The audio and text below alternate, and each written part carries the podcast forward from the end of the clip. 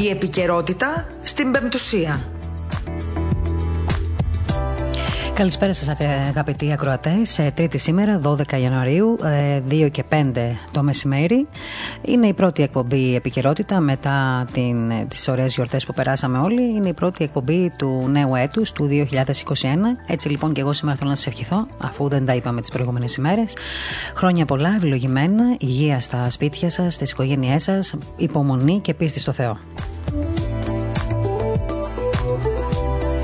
Ζήσαμε περίεργες γιορτές και φέτος έμοιαζαν πάρα πολύ με την. Έμοιαζε πολύ αυτή η περίοδος με την περίοδο του Πάσχα. Θυμάστε όλοι πώς ήταν τότε οι καταστάσεις. Κάτι περίπου παρόμοιο ζήσαμε για τώρα. Τα κρούσματα ανεβοκατέβαιναν. Ε, οι περισσότεροι από εμάς τα παρακολουθούσαμε βεβαίως μέσω των μέσων μαζικής ενημέρωσης. Άλλοι τα ακούγαμε στα ραδιόφωνα, άλλοι κλείναμε τα αυτιά μας και απλά προσέχαμε. Η αλήθεια είναι ότι όλη αυτή η ενημέρωση για τα εμβόλια και για τις ε, καταστάσεις τις οποίες πρόκειται να βιώσουμε ήταν πολύ πλούσια.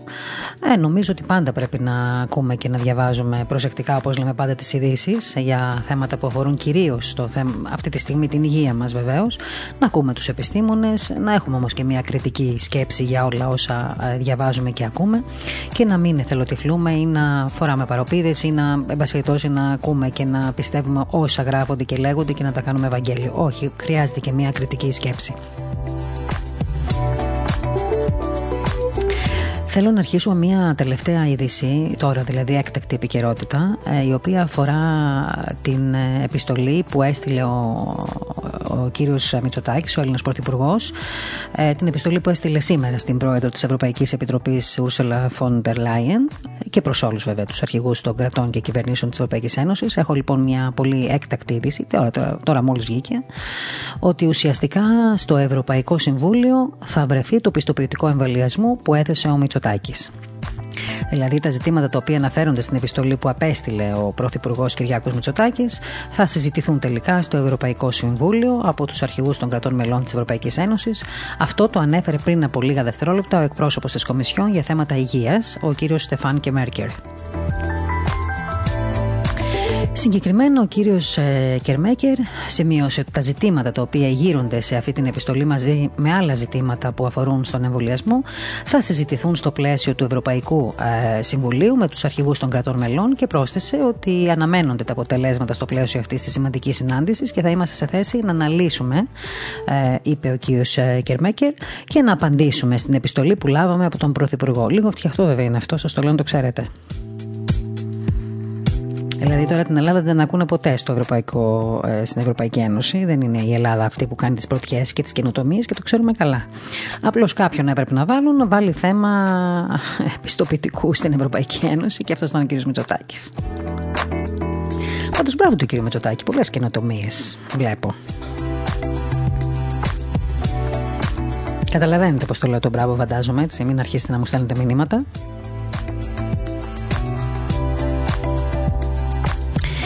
Μάλιστα, ο εκπρόσωπος της Ευρωπαϊκής Επιτροπής, Ερικ Μαμέρ, επισήμανε ότι είμαστε, λέει, στη διαδικασία ανάλυσης του περιεχομένου. Πολύ δύσκολο περιεχόμενο. Διαβάστε την επιστολή, υπάρχει παντού στα site που έστειλε ο κύριος Μητσοτάκης. Τώρα, βέβαια, επειδή είμαι δημοσιογράφος και θέλω να, να είμαι αντικειμενική και είμαι αντικειμενική, εγώ διαφωνώ με την ε, επιστολή που έστειλε ο κ. Μητσοτάκης, που τον βάλανε να στείλει και έστειλε. Φαντάζομαι οι φίλοι του Γερμανία θα το έκαναν, αλλά δεν έχει σημασία.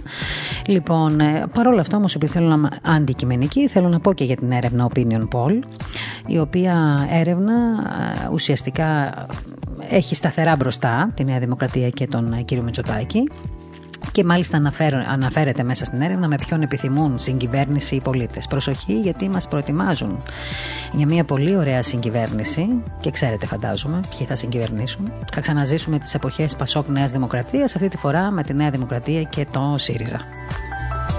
Θέλω πολύ να δω τον κύριο Τσίπρα με τον κύριο Μητσοτάκη να συμφωνούν σε αυτά τα θέματα της ελευθερίας ε, των, ε, των ε, θρησκειών, των θρησκευτικών δικαιωμάτων, των ανθρωπίνων δικαιωμάτων, τα οποία έχουν καταπατηθεί τόσο πολύ αυτές τις μέρες. Αλλά βλέπετε, μας έχει επισκιάσει ο φόβος και δεν μπορούμε να το καταλάβουμε. Είμαστε όλοι έτοιμοι να τεντώσουμε το χέρι μας για να εμβολιαστούμε χέρια, πόδια, όπου μπορούμε. Προσοχή όσοι έχετε γιατρούς που έχετε, δείτε τα ιστορικά σας. Δείτε τι, από τι πάσχετε, αν έχετε ιστορικά και να κάτσετε να σκεφτείτε πολύ καλά τι θα κάνετε με το εμβόλιο. Πάντως θέλω να πω ότι και την νεολαία την έχει επηρεάσει το εμβόλιο και ο εμβολιασμός που έτσι επικοινωνείται από παντού. Φανταστείτε ότι εμένα και η μικρή μου κόρη χθες αυτή την κουβέντα μου έκανε ε, και μου είπε μάλιστα ότι εγώ φοβάμαι να εμβολιαστώ γιατί ακούω πολλά και τι θα γίνει και ποιο να ρωτήσουμε κλπ. Βλέπετε στα σπίτια μέσα συζητείτε το θέμα από τους από τους πάντες, από τους ανθρώπους όλων των ηλικιών. Βέβαια, αυτοί που μπήκαν μπροστά τώρα είναι 85χρονοι και άνω. Δεν ξέρω τώρα, αλλά αναρωτιέμαι γιατί οι καημένοι άνθρωποι αυτοί στα 85 τους να κάνουν αυτό το εμβόλιο; Ελπίζω να προστατευτούν. Ελπίζω να προστατευτούν. Δεν θέλω να ακούσω και να δω στο μέλλον άλλα αποτελέσματα από τους εμβολιασμούς των ηλικιωμένων.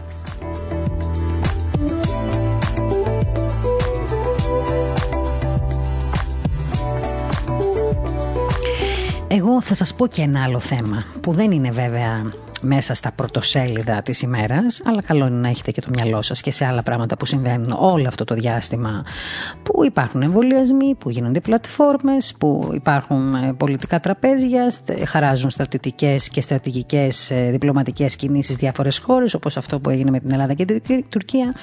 Εγώ θέλω να αναφέρω ε,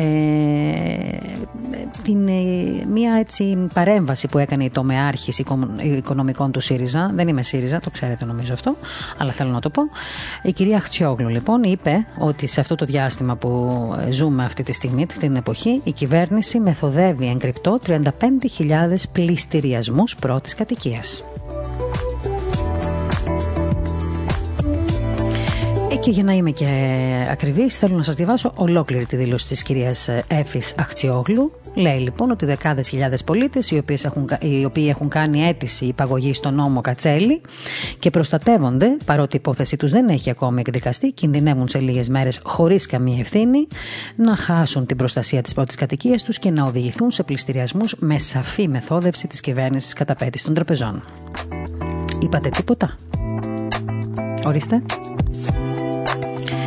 άλλα. Θα δούμε και άλλα. Υπάρχουν και άλλα. Να ξέρετε ότι οι ειδήσεις κρύβονται στα ψηλά γράμματα, όχι στα χοντρά.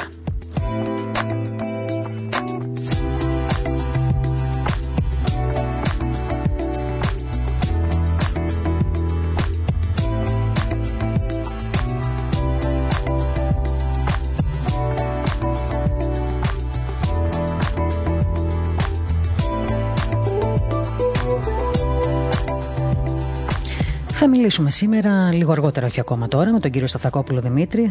Όπως ε, ξέρετε, ο συνεργάτης μας, καθηγητής ε, ε, του Παντίου Πανεπιστημίου, Οθμανολόγο, τουρκολόγος, ο οποίος πάντα έτσι μας συνοδεύει σε θέματα που αφορούν τα ελληνοτουρκικά. Και αυτές τις μέρες πάλι το ελληνοτουρκικό είναι στην, ξέρετε, είναι στην επιφάνεια, την ιδιοσιογραφική, διότι λέει θα γίνουν διερευνητικές συζητήσεις και διάλογος με την Τουρκία. Αναρωτιέμαι, αυτός ο διάλογος με την Τουρκία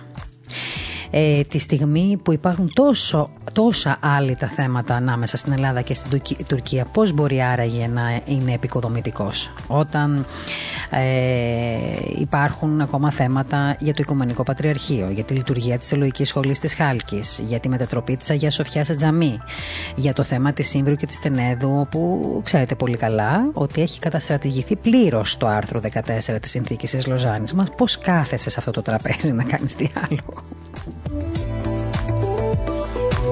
Είναι και αυτό στα ψηλά γράμματα. Θα τα πούμε σε λίγο με τον ε, κύριο Σταθακόπουλο. Πάμε στα θέματά μας για να αναλύσουμε τα θέματα αυτά, ε, δηλαδή ε, το ελληνοτουρκικό οπωσδήποτε, θα ακούσουμε και τον Δημήτρη Στρουμπάκο από τη Δύση λίγο αργότερα να μας ενημερώσει τι έγινε σήμερα στην πρώτη μέρα της διαρκούς σειράς συνόδου εκεί. Τώρα νομίζω ε, ολοκληρώνεται και η παρουσίαση της ταινίας για το 1821. Έχουμε και αυτά τα θέματα του πολιτισμού και τα εθνικά τα οποία πρέπει να τα κοιτάμε. Θα συνδεθούμε και με τον Βασίλη Χάδο στην Θεσσαλονίκη, αλλά και με τον κύριο Κωνσταντινίδη Αντώνη, αν προλάβουμε να τον βγάλουμε αυτόν τον άνθρωπο. Είναι ο αντιπρόεδρος κρατικής ορχήστρας, με τους οποίους θέλουμε να μιλήσουμε για το τον ε, αείμνηστο ε, πρωτοψάλτη, ο οποίος έφυγε χθες. Ε, όπως όλοι θα γνωρίζετε φαντάζομαι, θα ακούσατε και θα είδατε.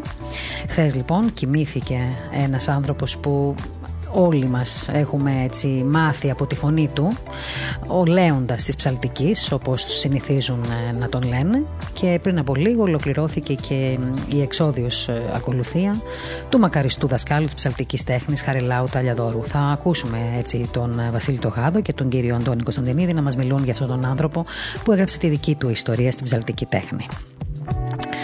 Όμως καμιά φορά και οι εκπομπές του ραδιόφωνου είναι και λίγο προσωπικές. Και σήμερα, επειδή είναι της Αγίας Τατιάνας, ε, μια Αγία την οποία βλαβούμε πάρα πολύ. Θέλω έτσι λίγο να μιλήσουμε για αυτή την Αγία. Η Αγία Τατιανή, όπως όλοι γνωρίζουμε, είναι η Αγία που συντάραξε τα είδωλα. Έτσι είναι γνωστή η Αγία Τατιανή.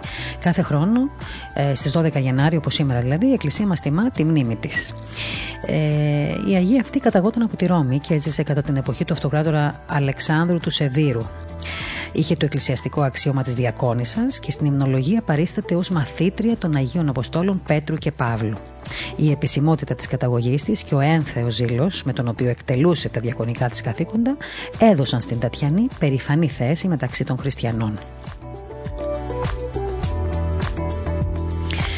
Πέρασε πολλά η Αγία Τετιανή, να ξέρετε. Όσοι μπορείτε, διαβάστε το βίο της, διότι διατάχθηκε δίωξη των χριστιανών και η Τετιανή συνελήφθη και επειδή διακήρυτε την πίστη τη στο Χριστό, την οδήγησαν μπροστά στο Βασιλέα και μαζί με αυτόν εισήλθε σε ένα ειδωλολατρικό ναό. Εκεί όμως η Αγία με μια θερμή προσευχή στο Χριστό συντάραξε τα ξώνα, τα ξύλινα δηλαδή αγάλματα των θεοτήτων της ειδωλολατρία και τα γκρέμισε στο δάπεδο. Για τον λόγο αυτό την υπέβαλαν σε βασανιστήρια. Τη χτύπησαν με σιδερένια νύχια, της ξέσκισαν τα βλέφαρα Ξέρετε πόσοι Άγιοι ξεσκίστηκαν με αυτόν τον τρόπο. Έπειτα την κρέμασαν, τη ξύρισαν το κεφάλι και μετά την έριξαν πάνω σε φωτιά. Αλλά δεν έπαθε τίποτα. Κατόπιν την έριξαν βέβαια σε πεινασμένα άγρια θηρία, αλλά αυτά δεν τόλμησαν να την βλάψουν. Και ύστερα από όλα αυτά, οι ειδωλολάτρες έκοψαν την τίμια κεφαλή της και κατά αυτόν τον τρόπο η Αγία εισήλθε με το στέφανο της δόξα στη χαρά του κυρίου της. Η κάρα της Αγίας βρίσκεται σήμερα στην ιερά μονή Κούρτε Άρτζε στη Ρουμανία. Έκανα μια ειδική αναφορά στην Αγία Τετιανή, διότι θέλω να σας πω μια προσωπική ιστορία. Εγώ δεν ήξερα την ε, Αγία αυτή, ήταν Αύγουστος του 2006. Ε, ε, τότε διαδραματίστηκε η ιστορία που θα σας πω έτσι πολύ σύντομα, πριν περάσουμε στην ανάλυση των θεμάτων μας. Είχε ήδη περάσει όλο το καλοκαίρι του 2006 και ενώ εγώ κάλυπτα τα δημοσιογραφικά τον πόλεμο του Λιβάνου, Ισραήλ ακόμη εκείνη την περίοδο, σε εκείνον τον πόλεμο άλλαξε εντελώς φιλοσοφία στη ζωή μου. Θέλω να το πω αυτό. Είχα χάσει συνεργάτες μου στον βομβαρδισμό της Τύρου, στο Νότιο Λίβανο, την ώρα που είχα βγει από το νοσοκομείο για να φέρω ένα συνάδελφο. Το, το νοσοκομείο ενώ ήταν το καταφύγιό μας εκεί, σε ένα νοσοκομείο. Είχα βγει λοιπόν κάποια στιγμή το, την, το, το μεσημέρι. Υπήρχε ανακοχή για να φέρω ένα συνάδελφο στο καταφύγιο εκεί, Γάλλο, και εκείνοι οι συνάδελφοι δικοί μου δηλαδή, το συνεργείο μου, είχαν μείνει μέσα. Είχα γλιτώσει ήδη από έναν δεύτερο βομβαρδισμό στο χωριό Κάνα, που σκοτώθηκαν 54 παιδιά μες στο καταφύγιο, για το οποίο γεγονός σχεδόν δεν μπορούσα να αρθρώσω λέξη, θυμάμαι τότε στον αέρα των ειδήσεων, στον τηλεοπτικό σταθμό του Σταρ, αφού ήμουν από τους λίγους δημοσιογράφους στο χωριό που μου βαρδιζόταν ανελέητα. Τώρα δεν θέλω να πω πολλά γι' αυτό, κάποια άλλη στιγμή. Τώρα, προς το τέλος λοιπόν Αυγούστου, και αφού ο Νότιος Λίβανος είχε πραγματικά ισοπεδωθεί, έπρεπε να φύγω βέβαια κάποια στιγμή από την πλευρά της Συρίας και να βγω από τη χώρα μέσα στη νύχτα. Σε αυτό τον πόλεμο είχα έναν καλό άγγελο που την έλεγαν Τατιάνα. Ήταν ε, μια γυναίκα η οποία με όλη της την οικογένεια με είχαν βοηθήσει πάρα πολύ και με έσωσαν πάρα πολλές φορές προσφέροντάς μου ασφαλή μέρη να μείνω. Το βράδυ λοιπόν εκείνο που έφευγα η Τατιάνα, ε, μετά από δύο μήνες βέβαια που ήμουν στον πόλεμο του Λιμάνου, με πήρε αγκαλιά και μου έδωσε μια μικρή εικόνα μιας αγίας που δεν την ήξερα όπως σας είπα στην αρχή. Ήταν πολύ ανήσυχη για την έκβαση της εξόδου μου από τη χώρα. Μου είπε λοιπόν ψιθυριστά είναι η Αγία Τατιάνα. Σε παρακαλώ πάρ την μαζί σου, είναι πολύ θαυματουργή και θα σε προστατεύσει. Το ίδιο βράδυ λοιπόν, λίγο πριν τα μεσάνυχτα, περνούσα πια την κατεστραμμένη περιοχή και τις βομβαρδισμένες γέφυρες με τον Λιβανέζο οδηγό που θα με περνούσε στα σύνορα της Συρία. Είχε μείνει όμως μία και μοναδική γέφυρα που ήταν ακόμη στη θέση της από όλο το Λίβανο. Και αυτήν επιχειρήσαμε να την περάσουμε με κίνδυνο βέβαια τη ζωή μας, ζωής μας, διότι από στιγμή σε στιγμή θα ξεκινούσαν οι βομβαρδισμοί και τη τελευταία γέφυρα που ένωνε τη Συρία με το Λίβανο, από την οποία επιλέξαμε να περάσουμε. Ξαφνικά πάνω στα κεφάλια μας, λίγο πριν τα σύνορα με τη Συρία, άρχισαν τα βομβαρδιστικά να γαζώνουν πίσω μας τη γέφυρα που μόλις περνούσαμε. Έσυξα την εικόνα στα χέρια μου, η καρδιά μου άρχισε να χτυπάει δυνατά, το θυμάμαι σαν τώρα. Κοίταξε τον οδηγό, ο οποίος τρομαγμένος και εκείνος είχε πατήσει τέρμα τον γκάζι, κάνοντας το αυτοκίνητο να μου γκρίζει και κλείνοντας τα μάτια μου, προσευχήθηκα στην Αγία.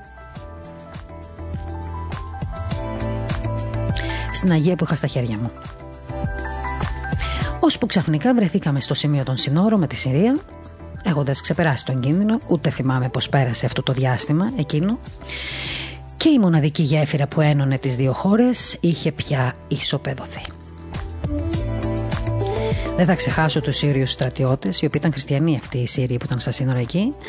Με ρωτούσαν, αφού μου έδωσαν λίγο τσάι μαραμίγια, όπως το λένε αυτοί, να πιω για να συνέλθω, με ρωτούσαν, με ρωτούσαν ρητορικά ουσιαστικά, άρα για ποιον Άγιο είχες βοηθό; Και γλίτωσες από αυτό το βομβαρδισμό. Τώρα τη λέω αυτή την ιστορία σήμερα γιατί γιορτάζει η Αγία αυτή η οποία μαρτύρησε για την πίστη της. Και έτσι θέλω να ευχηθώ χρόνια πολλά στην, ε, καταρχήν στη μακρινή μου φίλη Τατιάνα.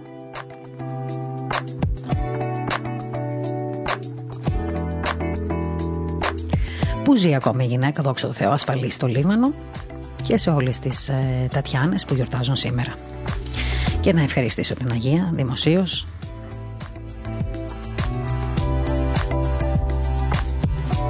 που με σκέπασε εκείνη τη μέρα.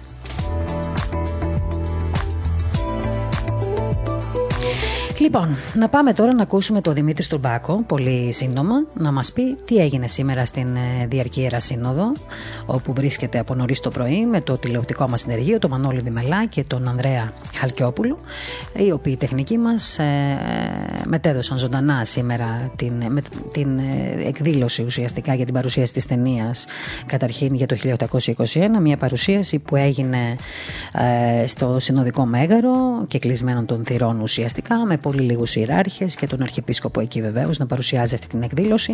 Όμως πριν από αυτό, ε, πριν δηλαδή συμβεί αυτή η παρουσίαση για το 1821, όπως γνωρίζετε, με μια τηλεδιάσκεψη σήμερα, οι ιεράρχες ε, και ο Αρχιεπίσκοπος Αθηνών, ο κύριος Ιερόνιμο, συνεδρίασαν σήμερα, πρώτη μέρα της Διαρκούς Ιεράς Συνόδου, μετά τα πολλά γεγονότα που έχουν συμβεί όλες αυτές τις ημέρες και νομίζω ότι όλοι χαζοί δεν είμαστε, ε, κουφοί δεν είμαστε και τυφλοί δεν είμαστε. Έχετε καταλάβει και έχετε δει τι πόλεμο τρώει η Εκκλησία. Τι πόλεμο έφαγε η Εκκλησία αυτές τις μέρες. Όταν και εγώ άνθρωπος είμαι και ζω και κυκλοφορώ, προσέχοντας βεβαίως και βλέπω τι είναι γεμάτο, τι είναι άδειο. Την εκκλησία τη χτύπησαν ανελέητα αυτή τη φορά, για στο στόμα του ε, σεβασμιωτάτου Μητροπολίτου Παροναξίας, ο οποίος ξεσπάθωσε με μια ανακοίνωσή του και κατήγγειλε ουσιαστικά τα μέσα μαζικής ενημέρωσης. Και πόσο ντρέπομαι που είμαι και εγώ μέρος των μέσων μαζικής ενημέρωσης, όταν ουσιαστικά αποκάλυψε ότι ε, ε, υπήρξαν εικόνες ε, που έδειχναν ε, ανθρώπους στα Θεοφάνεια, οι οποίοι δεν υφίστανται, δεν υπάρχουν αυτές οι εικόνες, ήταν από άλλες περι, περιόδους, που σημαίνει ότι ήταν ένα fake news όλο αυτό το πράγμα. Γι' αυτό και τον Σεβασμιό θα τον έχουμε αύριο καλεσμένο στην εκπομπή μας, να τα πούμε μαζί του.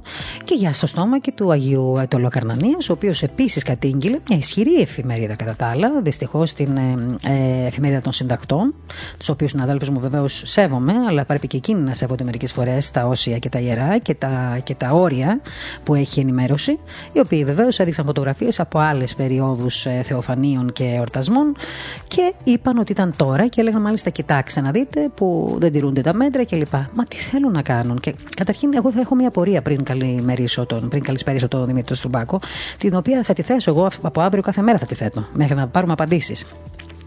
Δεν καταλαβαίνω γιατί η διαρκή, η διαρκής Ιερά Σύνοδος δεν κάνει μια ωραιότατη εξώδικη καταγγελία στην Ένωση Συντακτών, στην αγαπημένη μου φίλη πρόεδρο, ε, να την ενημερώσω, όχι να την καταγγείλει την ίδια, την Μαρία την Αντωνιάδου, την οποία την αγαπώ και κάνει πολύ ωραία δουλειά και στην Ένωση Συντακτών. Να στείλει λοιπόν μια εξώδικη καταγγελία. Η Μαρία θα καταλάβει. Εκκλησιαστικό ρεπορτάζ κάνει χρόνια, πολλά, πολλά χρόνια η Μαρία κάνει εκκλησιαστικό ρεπορτάζ και ξέρει τον πόλεμο που τρώει η Εκκλησία. Να στείλει λοιπόν μια εξώδικη καταγγελία, αν με ακούτε εκεί στην Διαρκήρα Σύνοδο. Ε, μπορείτε να στείλετε λοιπόν, θα σας πω εγώ τα βήματα. Νούμερο 1. Θα στείλετε μια εξώδικη καταγγελία στην Ένωση Συντακτών. 2. Μια εξώδικη εξώδικη καταγγελία στο πειθαρχικό της Ενώσεω Συντακτών. Μια εξώδικη καταγγελία στο Ραδιοτηλεοπτικό Συμβούλιο. Το οποίο Ραδιοτηλεοπτικό Συμβούλιο πληρώνεται από τον κρατικό κουβαρνά ακριβώς για να βλέπει τα μέσα μαζικής ενημέρωσης που παραβαίνουν τα όρια, που είναι το κατάλληλο υλικό, που προσβάλλουν ήθη και έθιμα, που προσβάλλουν παραδόσεις, που προσβάλλουν ιερά και όσια, που δείχνουν ακατάλληλο υλικό και είναι υποχρεωμένοι γιατί από τις δικέ μας τις ε, φορολογικές κρατήσεις πληρώνονται αυτοί οι άνθρωποι να παρέμβουν στα μέσα μαζικής ενημέρωσης και να πούν μπάστα Τέλος, μέχρι εδώ ήταν. Αφήστε την Εκκλησία ήσυχη, να μπορεί να βοηθάει τον κόσμο, να αναπαύει τον κόσμο, να τον καθοδηγεί πνευματικά και μην ψάχνετε να βρείτε ψήλους στα άχυρα. Στις εκκλησίες οι άνθρωποι εγώ πήγα στις ε, γιορτές, στις ημέρε που επιτρεπόταν και τα Θεοφάνεια και την Πρωτοχρονιά και τα Χριστούγεννα. Είδα πάρα πολύ καλά και τις αποστάσεις κρατούσαν και σεμνά ήταν μέσα στην εκκλησία. Όλοι ήταν με τις μάσκες τους και τα μέτρα κρατούσαν. Δεν μπορούν λοιπόν να χτυπάν τόσο πολύ πια την εκκλησία και κυρίως δεν μπορούν να παρέχουν υλικό fake υλικό το οποίο δεν υφίσταται και βάσει αυτού του ψεύτικου υλικού να δακτυλοδείχνουν την Εκκλησία και το πλήρωμα της Εκκλησίας και μαζί και όλους εμάς που πιστεύουμε και έχουμε την ελπίδα μας στο Θεό. Τέλος λοιπόν, ας μπει ένα τέλος σε αυτή την ιστορία, ας το βάλει κάποιος. Δεν θέλω να δω ταινίες για το 1821 λοιπόν, δεν χαίρομαι με αυτό το πράγμα. Θα χαρώ μόνο όταν δω επιτέλους να μπουν τα πράγματα στη θέση τους. Λοιπόν, ο Δημήτρης Τουρμπάκος είναι στο τηλεφωνική μας γραμμή. Δημήτρη μου, καλησπέρα, καλή χρονιά, χρόνια πολλά και ευλογημένα. Να σου πω και εσένα, μιας και σήμερα είναι η πρώτη εκπομπή του χρόνου για μας εδώ. Καλή χρονιά και ευλογημένη, με όλα τα αγαθά του Θεού να έχουμε και να μας σκεπάζει η Παναγία Μαρία. Εσύ, ε, Δημήτρη, μου να πούμε λοιπόν, ότι ήσουν από το πρωί στη Διαρκή Σύνοδος, ε, σύνοδο η οποία ξεκίνησε το, το πρωί, ολοκλήρωσε τις εργασίες της, νομίζω, λίγο πριν από καμιά ώρα και θα συνεχιστεί και αύριο. Πες μας, λοιπόν, σήμερα είχαμε κανένα νέο, βγήκε κάποια ανακοίνωση. Τι συζητήθηκε στην ε, Σύνοδο σήμερα; Ε, συνεδρίασε λοιπόν σήμερα για την πρώτη μέρα, είναι δύο μέρες και αύριο. Δεν βγήκε ανακοίνωση ε, από την Ιερά Σύνοδο. Να σας πω όμως ότι μάθαμε ότι είχαμε πληροφορίες ότι συζητήθηκαν τα θέματα που πριν λίγο ανέφερε στην εκπομπή για την έντονη στοχοποίηση που έχει δεχθεί εδώ το τελευταίο διάστημα η Εκκλησία, για τις ψευδείς ειδήσεις από τα διάφορα μέσα ενημέρωσης, αλλά και για τα θέματα που έχουν προκύψει με τα θεοφάνεια, τα Άγια Θεοφάνεια, πώς γιορτάστηκαν σε κάποιες Μητροπόλεις. Ε, να σας πω ότι συζητήθηκε ιδιαίτερα και πρέπει να πούμε στην εκπομπή ότι υπήρχαν ε, διάφορες απόψεις Γι' αυτό ενδεχομένως να μην υπάρχει και σήμερα ανακοίνωση από την Ιερά Συνοδό και να βγει αύριο. Mm-hmm. Υπήρχαν διαφωνίες όσον αφορά το γεγονός για την στοχοποίηση, πώς πρέπει να το ρυθμίσουν και πώς πρέπει να το καθορογράψουν, που λέει κάποιος, ή πώς πρέπει να βγει αύριο η ανακοίνωση. Είναι πάντως έντονη η δυσαρέσκεια των συνοδικών Μητροπολιτών, όπως και του Αρχιεπισκόπου, για αυτά που συνέβησαν το τελευταίο διάστημα Μαρία και που φαίνεται αυτό που λες, η στοχοποίηση που δέχεται η Εκκλησία, ειδικά με τα Άγια Θεοφάνεια. Mm-hmm. Τα fake news, τα πλάνα που παίζουν κάποια μέσα, αλλά όπω είδαμε και στο νομό τη Λοκαρανία την απάντηση που έδωσε ο Σεβαζόντο Μητροπολίτης ο κ. Κοσμάς. Μετά από την Σύνοδο, λοιπόν, παρουσιάστηκε, αν θέλω να σου πω, η διαφημιστική ολιγόλεπτη ταινία για, το, για τα 200 έτη από την Κάτσε πριν πάμε στην ταινία, κάτσε πριν πάμε στην ταινία, γιατί όταν συζητούνται τόσο σοβαρά θέματα, καταρχήν θέλω λίγο να τα δούμε. Ε, δεν υπήρχε δηλαδή κάποια πληροφορία αυτή τη στιγμή για το τι συζητήθηκε ακριβώς, απλά ότι μπήκαν στο τραπέζι θέματα που αφορούν καταρχήν την στοχοποίηση της Εκκλησίας, το τι έγινε με τα θεοφάνεια και νομίζω κάπου έτσι κάποιος μου έγραψε μια ωραία μια, μια ειδισούλα ότι μέσα συζητήθηκε το θέμα και του Αγίου Καλαβρίτων. Ε, Χωρίς βεβαίως να έχει πάρθει μια απόφαση ότι κάτι πρέπει να γίνει, γιατί να γίνει άρα, άλλωστε για τον άνθρωπο προς Θεού. Ε, Απλώς μάλλον θα βγει νομίζω μια ανακοίνωση ε, από την ε, Σύνοδο για αυτό ακριβώς το θέμα, γιατί προφανώς είναι υποχρεωμένοι να το κάνουν. Αν και νομίζω ότι ο Άγιος Καλαβρίτων τη έδωσε τις απαντήσεις του και πολύ καλά έκανε και τις έδωσε. Έτσι. Ε, ναι, γι' αυτό διασύρθηκε πολύ. Διαφορετικές απόψεις. Υπήρχαν διαφορετικές απόψεις όσον αφορά το πώς διαχειρίστηκαν κάποιοι Μητροπολίτες αναφορικά και με τον Μητροπολίτη τον πρώην Καλαβρίτων, όπω τον κύριο Αμβρόσιο, αλλά και τον Μητροπολίτη. Υπάρχουν κάποια τέτοια θέματα και γι' αυτό ήθελαν και οι συνοδικοί να τα δούμε ε, εκτενέστερα αύριο στην ε, Ιερά Σύνοδο, την δεύτερη και τελευταία μέρα των εργασιών της Ιεράς Συνόδου και να βγάλουν τις ανακοινώσεις αύριο το μεσημέρι. Ήταν ένας λόγος ή αυτός διαφωνιών, όπως ανέφερα και πριν ε, λίγη ώρα, Μαρία. Ωραία, ε, να πάμε... Το είναι αυτό ναι. που είπες και για τις, ε, ε, όχι διαφωνίες, για την ιδιαίτερη κατάσταση που επικρατεί το τελευταίο διάστημα στην στοχοποίηση που αναφορικά με τα μέσα στην Εκκλησία. Μάλιστα. Ε, τώρα θέλω να πάμε, ε, αν δεν έχεις κάτι άλλο να συμπληρώσεις, θέλω να πάμε... Μ' ακούς Δημήτρη; Βεβαίως. Α, γιατί νόμιζα ότι έπεσε γραμμή. Το συνηθίζει δηλαδή καμιά φορά εδώ. Το...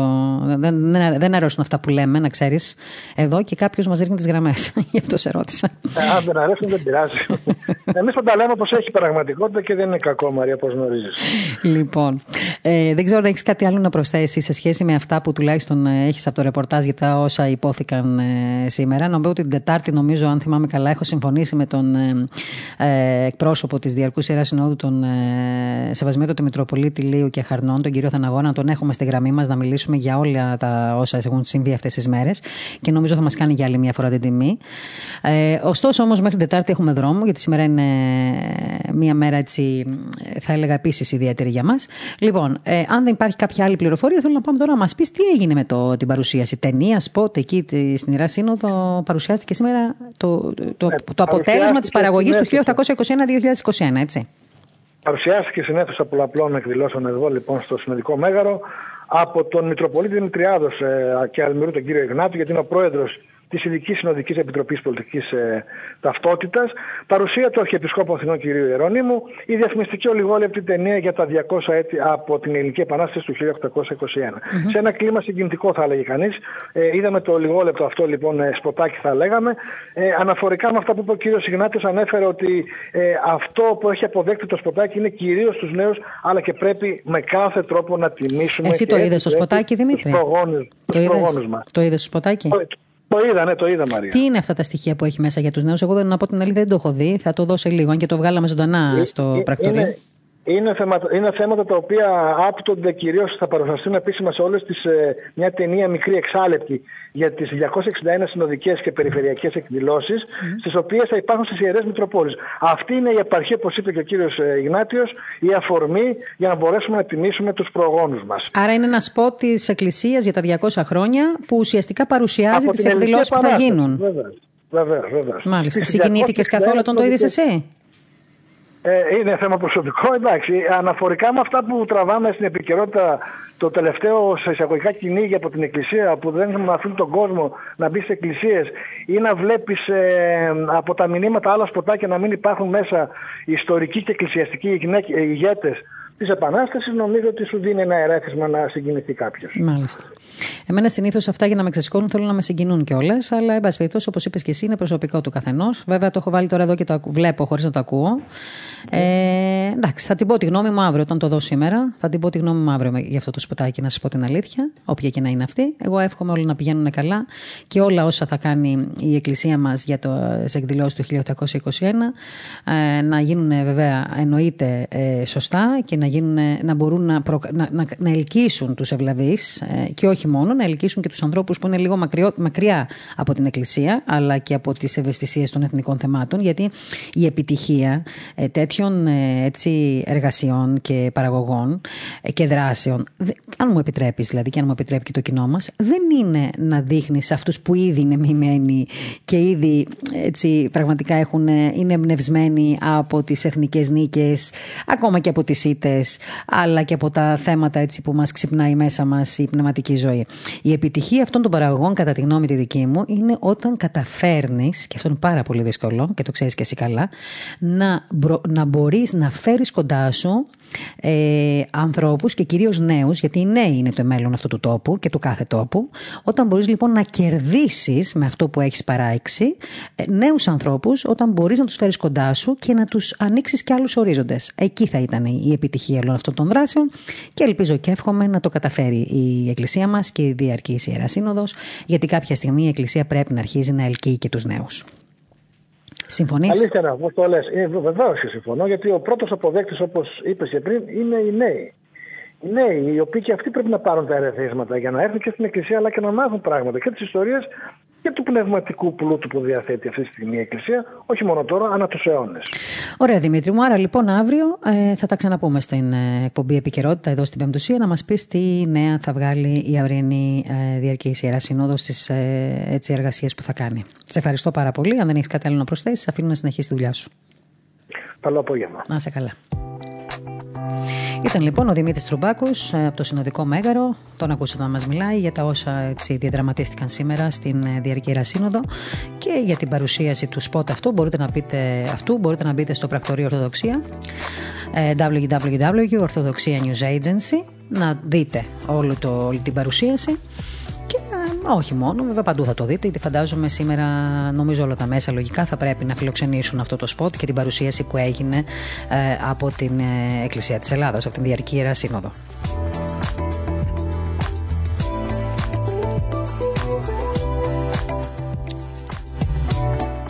Σε πολύ λίγο και αφού πάρουμε μία ανάσα, ε, θα έχουμε στην τηλεφωνική μας γραμμή, όπως σας είπα, τον κύριο Σταθακόπουλο Δημήτρη, ε, ο τουρκολόγος, το πω λίγο πιο σύντομα, δόκτωρας Πανεπιστημίου, ε, του Παντίου Πανεπιστημίου, θωμανολόγος, ο οποίος πάντα στα θέματα της. το, το, τα ελληνοτουρκικά, εν πάση περιπτώσει, μας συνδράμει με τις απόψεις του, με τις αναλύσεις του και ξέρετε πολύ καλά, πάντα λέω ότι πέφτει μέσα σε αυτά που γίνονται. Το έχω πει και στον ίδιο τον καθηγητή. Λοιπόν, να θυμίσω ότι τώρα στο τραπέζι πλέον η κλιμάκωση με φόντο της διερευνητικής. Ε, ο κύριος ε, Μευλούτ ε, Τσαβούσογλου ανακοίνωσε σήμερα ότι συμφώνησε με τον κύριο Δένδια να, να συζητήσουν και να συναντηθούν. Προειδοποίησε βέβαια την Ευρωπαϊκή Ένωση πως σε περίπτωση που στηρίξει την Ελλάδα, όπως έκανε στην Σύνοδο του Οκτωβρίου, τότε και η Τουρκία θα ξανακάνει όσα έκανε μέχρι πρόσφατα. Τώρα, εγώ αναρωτιέμαι, μια τέτοια εκβιαστική έναρξη που έκανε ο κύριος Τσαβούσογλου, για ποιες διερευνητικές συζητήσεις μιλάμε, για ποιο τραπέζι θα, πού θα κάτσουμε απέναντι ποιο σε ποιον δηλαδή, όταν ξεκινάει ο κύριος Τσαβούσογλου με αυτή την έτσι, εκβιαστική προειδοποίηση. Πάντως θέλω να πω ότι κατά τη συνάντησή του με τους πρεσβευτές των χωρών μελών της Ευρωπαϊκής Ένωσης, ο Υπουργός Εξωτερικών της Τουρκίας δήλωσε πως η απειλητική γλώσσα που χρησιμοποιήθηκε εναντίον τους στη Σύνοδο Κορυφής της Ευρωπαϊκής Ένωσης ήταν η αιτία, λέει, να ξεχυλήσει το ποτήρι. Εμείς τους εκβιάσαμε. Λοιπόν, αντιδράσαμε, λέει ο κ. Σαβούσουλου, και αν ξανασυμβεί θα το ξανακάνουμε. Το μικρό διάστημα Οκτωβρίου και Δεκεμβρίου έδειξε ότι η κλιμάκωση δεν θα φέρει αποτέλεσμα σε κανέναν και στη Σύνοδο του Δεκεμβρίου η Ευρωπαϊκή Ένωση υιοθέτησε μια πιο ήπια γλώσσα. Βέβαια, αναφέρθηκε και στις διερευνητικές επαφές και υποστήριξε πως με τον ε, κύριο Δένδη Υπουργεία, τον Υπουργό Εξωτερικών της Ελλάδας, έχουν συμφωνήσει να συναντηθούν. Λοιπόν, αυτά τα ξέρουμε, τα γνωρίζουμε. Το θέμα είναι, όπως θα ακούσουμε και αργότερα τον καθηγητή να μας λέει, τι θα γίνει με τα μεγάλα ανοιχτά θέματα που υπάρχουν και αν μπορεί άραγε, αν μπορεί άραγε σε μια περίοδο που η Τουρκία με την Ελλάδα έχει τόσα ανοιχτά ζητήματα και όχι μόνο ανοιχτά ζητήματα, όταν ζούμε κάθε μέρα στο πετσί μας την εκβιαστική πολιτική και δράση της Τουρκίας, αν τελικά διπλωματικά, στρατηγικά είναι OK να κάθεται σε ένα τραπέζι και να τα λες με τον άνθρωπο που μόλις γυρίσει την πλάτη σου θα αρχίσει πάλι ε, τους εκβιασμούς.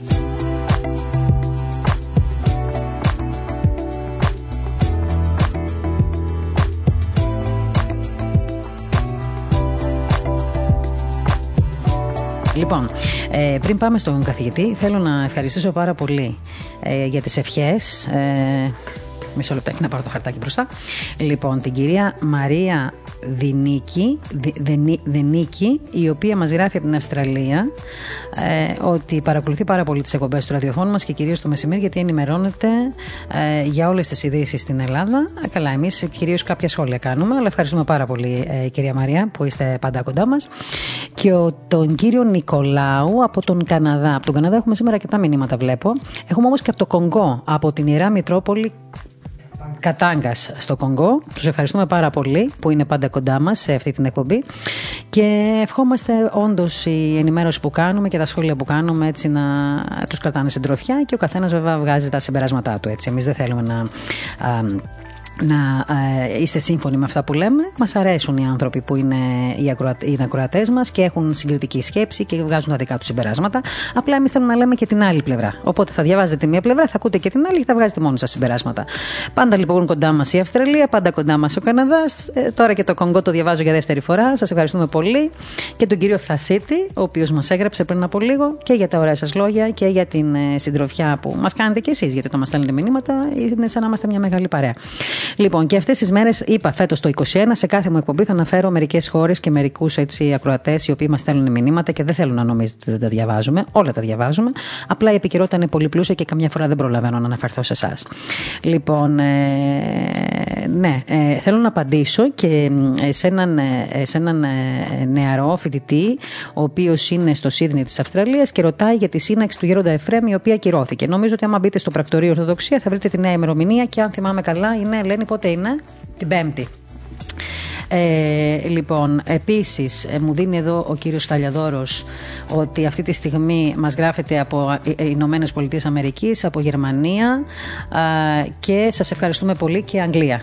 Ε, μου το γράφει GB. Μπε, γράψε. Μεγάλη Βρετανία. Είναι ανάγκη να γράψεις Grande Βρετάνια. Λοιπόν, τώρα πήγε και στο Brexit, άστα. Λοιπόν, ευχαριστούμε λοιπόν τους φίλους μας από τις Ηνωμένες Πολιτείες Αμερικής και από τη Γερμανία. Και φαντάζομαι Έλληνες ομογενείς θα είναι και αυτοί που τραβάνε τα μύρια όσα εκεί στη Γερμανία. Λοιπόν, και τη Μεγάλη Βρετανία που μας ακούτε, που μας γράφετε και βεβαίως τα θέματα που μου βάζετε σας υπόσχομαι ότι θα φροντίσω να βρω τους κατάλληλους καλεσμένους για να τα πούμε. Τώρα λοιπόν, επειδή οι δύο φίλοι μας από την Αυστραλία μας ζητούν τι γίνεται με τα ελληνοτουρκικά, νομίζω ότι πέσαμε διάνα. Διότι στην τηλεφωνική μας γραμμή, όπως σας είπα πριν, και τον ευχαριστώ που είχε την υπομονή να περιμένει, είναι ο καθηγητής μας, ο, ο κ. Σταθακόπουλος Δημήτρης, ε, δόκτωρας Παντίου Πανεπιστημίου, θωμανολόγος, τουρκολόγος, νομικός, αλλά θα πω όμως και αυτό το ωραίο, διπλωματούχος Βυζαντινή Μουσικής, όπου έχει παρουσιαστεί πάρα πολλές φορές το έργο του και στην συνεντεύξει του και στην ε, Πεμπτουσία και είμαστε πολύ περήφανοι που έχουμε τέτοιους συνεργάτες.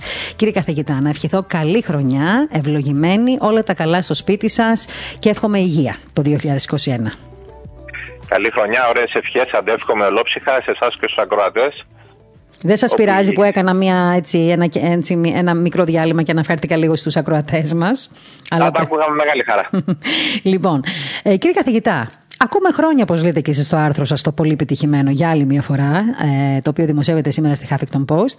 Ε, Διάλογος με την Τουρκία μέσω τρίτων διαμεσολαβητών ή απευθείας, λέτε. Μήπως προσφυγή σε αρμόδια διεθνή όργανα και δικαστήρια; Σχετικά πρόσφατα μπήκε και το θέμα των διερευνητικών επαφών για τη σύνταξη ατζέντας που θα οδηγήσει σε συγκεκριμένα θέματα επί πιθανού διαλόγου επίλυσης διαφορών. Και λέω τώρα εγώ, κύριε καθηγητά, και σας αφήνω να μας απαντήσετε. Σήμερα ο Τούρκος Υπουργός των Εξωτερικών μίλησε για έναρξη διερευνητικών εντός του Ιανουαρίου, μάλλον χθες, και μάλιστα ανεφόρων. Θέλω να μου πείτε, το εννοεί και αν ναι, πώς; Ναι. Λοιπόν, κοιτάξτε. Ε, θα πω κάτι το οποίο είχε πρωτοϋποθεί στα λατινικά, άσχετα αν το λέμε στα ελληνικά τώρα εμείς σε μετάφραση, αλλά πρώτη φορά γράφτηκε στα λατινικά. Τι είμαι ο Ντανάος, εντών αφαιρέντες, φοβούτος Δαναούς και δώρα, και δώρα φέροντας, έτσι, ως ομοιόπτωτον.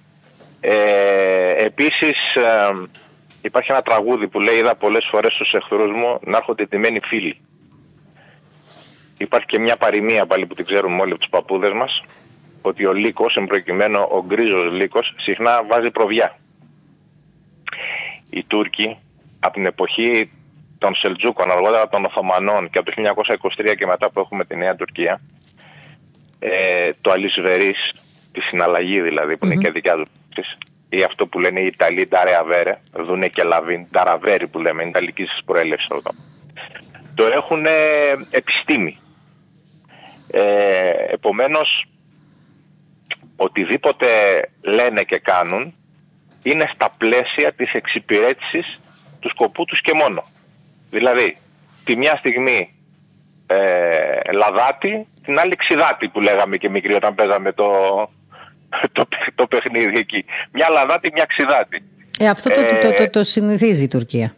Ναι, μα είναι ο κανόνας αυτό. Είναι ο κανόνας. Επίσης, σε αντίθεση με όλους αυτούς που κάθε μέρα φωνάζουν πόλεμος, πόλεμος, πόλεμος, πόλεμος, πόλεμος, εγώ όπως ξέρετε ήμουνα και είμαι αντίθετος σε όλο αυτό, δηλαδή σε αυτή τη ρητορική.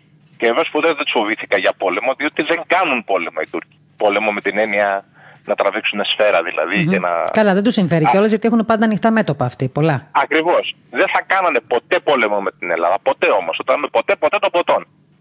Ε, ο λόγος είναι πάρα πολύ απλός. Είναι της λογικής ε, που το διαβάζουμε και στο έργο Βαϊνά Ημίρ, Πόλεμος και Ειρήνη, το λέω το Τολστόι. Έχω σύμμαχο τον χρόνο και την υπομονή. Δηλαδή, θα σου ασκώ bullying, θα σου ασκώ, να έχει το φόβο μου που λέμε, το φόβο μου να έχεις ε, ούτως ώστε κάποια στιγμή να απειβδίσει και να πεις Μα επιτέλους τι θέλεις. Ε, πάμε να συζητήσουμε, να τα βρούμε. Ωραία. Να συζητήσουμε και να βρούμε επί ποιων θεμάτων των δικών μας. Αυτών των οποίων έχουν κερδιθεί στο διάβα των αιώνων με αγώνες, αίμα, στερήσεις του ελληνικού λαού. Έστω και με την όποια κακή διαχείριση είχαν οι κυβερνήσεις της Ελλάδα όλα αυτά τα 200 χρόνια. Και τις παθογένειες που έχουμε. Και έχουν επικυρωθεί με διεθνείς συμβάσεις θα πάω τώρα λοιπόν με αυτόν ο οποίος μου ασκεί bullying, τον καταπατητή, να συζητήσω μαζί του γιατί, να του δώσω κάτι για να ηρεμήσει. Μα αυτή είναι η, η, τεχνική και η λογική που ασκεί η μαφία, που ασκούν οι άνθρωποι της νύχτας, που ασκούν γενικώς οι τραμπούκοι. Τώρα, εσείς γιατί πιστεύετε, κύριε καθηγητά, ότι σε αυτή τη δεδομένη στιγμή η Ελλάδα αποφάσισε να καθίσει στο ίδιο τραπέζι με την Τουρκία; Λοιπόν, κοιτάξτε, για μένα, πιθανολόγηση κάνω έτσι. Mm-hmm. Οι παράγοντες είναι πολλοί. Πρώτον, και το, ο κόσμος, δηλαδή η κοινή γνώμη γενικώ, ο ελληνικός λαός, αλλά και η ομογένεια με αυτά που ακούει, άσχετα αν ζει σε άλλη, σε άλλη περιοχή, πάντοτε ε, πονάει και σκέφτεται τα πατρογονικά. Και τους συγγενείς που βρίσκονται πάντοτε εδώ πέρα. Τόσο λοιπόν ο, ο κόσμος, και δεν μιλάω τώρα για μένα, για εσάς ή για κάποιον μεμονωμένα που θα πει Μα τι λες τώρα δεν ισχύει αυτό. Εγώ μιλάω για τον πολύ κόσμο, έτσι, για την πλειοψηφία. Mm-hmm. Ε, και ο πολιτικός μας κόσμο κόσμος τα τελευταία αρκετά χρόνια, ε, ας μην πιάσουμε από την εποχή της Κύπρου, ας έρθουμε από το 96 μετά, από τα ίμια δηλαδή και μετά. Έχει κουραστεί με όλο αυτό το θέμα. Έχει κουραστεί ε, και θέλει αυτή η υπόθεση να κλείσει. Από την άλλη μεριά, και, αυτό, και εδώ πέρα ο μεγάλος παράγοντας, η, η τρίτη, δηλαδή τα μεγάλα συμφέροντα, που είναι οι μεγάλες δυνάμεις και τα οικονομικά συμφέροντα που είναι πίσω από αυτούς, δηλαδή οι πολυεθνικές εταιρείες, δεν μας βλέπουν ως Ελλάδα-Τουρκία. Αυτό είναι βέβαια κατά συνθήκη. Μας βλέπουν ως ενιαίο χώρο Ανατολικής Μεσογείου, όπου για να το πω μεταφορικά, είναι μια κλειδαριά δηλαδή εδώ πέρα. Όπου ο μηχανισμός κλειδαριάς είναι η Τουρκία και ο αφαλός κλειδαριάς είναι η Ελλάδα. Ο αφαλός χωρίς το μηχανισμό δεν μπορεί να λειτουργήσει όπως και ο μηχανισμός χωρίς τον αφαλό. Άρα λοιπόν μας βλέπουν ως ενιαίο χώρο και θέλουν οτιδήποτε υπάρχει εδώ πέρα το οποίο τους δημιουργεί προβλήματα στην ανάπτυξη των συμφερόντων τους, των γεωπολιτικών, οικονομικών, οτιδήποτε, γιατί ήδη χαράστη η πολιτική για τα επόμενα 50 χρόνια. Έχει κλείσει ο παλιός ο κύκλος. Είμαστε τώρα στα απόνερα του παλιού κύκλου της πολιτικής των προηγούμενων 50 ετών. Τώρα πάμε σε νέο ιστορικό χρόνο, σε νέα καμπή, σε, νέα, σε αλλαγή. Ε, πρέπει αυτό το πράγμα εδώ πέρα να κλείσει. Ε, και θα κλείσει ποικιλοτρόπως. Βεβαίως έχουν άλλα συμφέροντα οι Ρώσοι, άλλα συμφέροντα οι Αμερικάνοι, ε, άλλα συμφέροντα ενδεχομένως η Ευρώπη. Ε, η Βρετανία τώρα που είναι εκτός έχει και αυτή πάντοτε το λόγο της και η Γαλλία είναι στην Ευρώπη, είχε και αυτή πάντοτε στην Ανατολική Μεσόγειο τα δικά της συμφέροντα. Αν το δούμε και το να τρέξουμε λιγάκι ιστορικά, ε, ήταν πάντοτε παρόντες ή παρούσες αυτές οι χώρες. Ναι, βέβαια, αν και ο Τούρκος Υπουργός Εξωτερικών την κατηγόρησε και πάλι την Ελλάδα, αλλά και την Κύπρο. Ε, Λέγοντας ότι κάποιες χώρες, υπονοώντας βέβαια την Ελλάδα και την Κύπρο, τα ναι. πολυετή λέει διμερεί προβλήματά τους με την Τουρκία τα μετέφεραν στην Ευρωπαϊκή Ένωση και προσπάθησαν να φέρουν την Τουρκία αντιμέτωπη με την Ευρωπαϊκή Ένωση. Ακριβώς. Ναι, διότι ο κ. Τσαβούσογλου είναι πεπισμένος, μάλλον ότι η Ευρωπαϊκή Ένωση δεν υποστηρίζει κάποιο κράτος μέλος της για τη διαθέτηση οριοθέτηση θαλασσίων ζωνών μεταξύ τους. Ακριβώς. Και βέβαια δηλώνει και η Ευρωπαϊκή Ένωση ότι δεν έχει τέτοια αρμοδιότητα. Όταν το, όταν το θέμα ήταν η Τουρκία, ε, ε, έκανε ακριβώς το αντίθετο. Και, και έγινε κατάχρηση στην έννοια της αλληλεγγύης. Ακριβώς. Έτσι όπως το λέτε. Η Τουρκία λοιπόν, βλέποντας και ιστορικά, διαχρονικά τι έχει συμβεί, αλλά και τώρα ότι υπάρχει μια τεράστια ανοχή και δεν έχει επιβληθεί καμία κύρωση σε αυτό το bullying το οποίο έχει ασκήσει κάτι της Ελλάδος και της Κύπρου βεβαίως, δύο χωρών ε, της Ευρωπαϊκής Ένωσης. Και ότι, όπως έλεγε ο Πάλμερστον, ο Υπουργός Εξωτερικών και μετά Πρωθυπουργός της Μεγάλης Βρετανίας την εποχή τα χρόνια της Ελληνικής Επανάστασης, δεν υπάρχουν ε, σταθερές φιλίε, υπάρχουν σταθερά συμφέροντα. Και το έχουμε ξαναπεί και μαζί ότι την ίδια περίοδο, να ναι, και πήγαμε τώρα και στα 200 χρόνια, την ίδια περίοδο που ε, κοιτούσαν την Ελληνική Επανάσταση και υπήρχε τέλο πάντων μια ανοχή, μια ψευτοβοήθεια με τους φιλελλήνες, ε, την ίδια στιγμή, την ίδια στιγμή, γιατί δεν διαβάζουμε ποτέ την, ε, τη, τη, διπλωματική ιστορία, δηλαδή τι κάνανε οι μεγάλες δυνάμεις και στην άλλη πλευρά. Την ίδια στιγμή είχαν άρεστε σχέσεις και με τους Οθωμανούς. Ε, και αυτό βεβαίως αποδεικνύεται πρώτον από τα απομνημονεύματα του Μουχλής Ιουσούφ Πασά, του διοικητής της Πάτρας, που λέει ότι στον αποκλεισμό της Πάτρας τον βοηθούσαν οι Εγγλέζοι μέσω Ζακίνθου, ότι ο Γκρίνο πρόξενος της Βρετανίας τότε είχε ουσιαστικά δώσει κανονικά ότι θα ε, γίνει επανάσταση την άνοιξη του 2021. Το είχε μαρτυρήσει στου Οθωμάνου. Γιατί το γνώριζε από τα. Γιατί οι Έλληνες είχαν πλησιάσει για να δουν τη συμμετοχή του ή την ανοχή του τέλος πάντων σε αυτό το οποίο θα γινόταν. Ε, αργότερα γνωρίζουμε ότι ο Κανάρης όταν τίναξε την καπιτάνα τους στη στοιχείο μέσα σκοτώθηκαν πάνω από 70 εξωματικοί ε, Εγγλέζοι. Γνωρίζουμε ότι τη διαχείριση των λιμανιών της Οθωμανικής Αυτοκρατορίας στα χρόνια της Επανάστασης την είχαν οι Εγγλέζοι, όπου γλιτώνανε το περίπου της Αφρικής και πηγαίνανε στην Ινδία πολύ πιο γρήγορα, μέσα από Οθωμανική Αυτοκρατορία δηλαδή. Γνωρίζουμε ότι ο Ιμπραήμ είχε Γάλλου αξιωματικούς. Γνωρίζουμε ότι μετά τον Αβαρίνο δεν συνέβη τίποτα, απολύτως τίποτα. Ο Ιμπραήμ έκατσε ένα χρόνο ακόμα στην Πελοπόννησο, έφυγε το 1828 με γαλλικά πλοία τα οποία τον μετέφεραν στην Αίγυπτο και μάλιστα παρέδωσε στον Γάλλο Μεζόν, ο οποίος είχε έρθει με, στρατιώ, με στρατοκατοχής. Με, με ογκουπασιόν στην Ελλάδα και δεν παρέδωσε στον Καποδίστρια καν. Mm-hmm. Ε, δεν παρέδωσε δηλαδή. Πάντως θέλω, θέλω να σας αναφέρω κάτι τώρα, επειδή, αφορά, επειδή με αφορμή αυτή την ε, επαφή. Ε, ναι, κάναμε και την, ε, και την σημερινή μας επαφή. Ε, πριν από λίγο μου ήρθε εδώ στο κινητό μου μια αποδιπλωματική πηγή ε, ότι δεν έχει συμφωνηθεί δένδια Τσαβούσογλου συνάντηση. Ε, δεν έχει προγραμματιστεί ή συμφωνηθεί συνάντηση του Υπουργού Εξωτερικών Νίκου Δένδια με τον Τούρκο ομολόγο του, ε, τον κύριο Τσαβούσογλου. Σύμφωνα τουλάχιστον με όσα αναφέρουν αυτές τις διπλωματικές πηγές που σας λέω τώρα.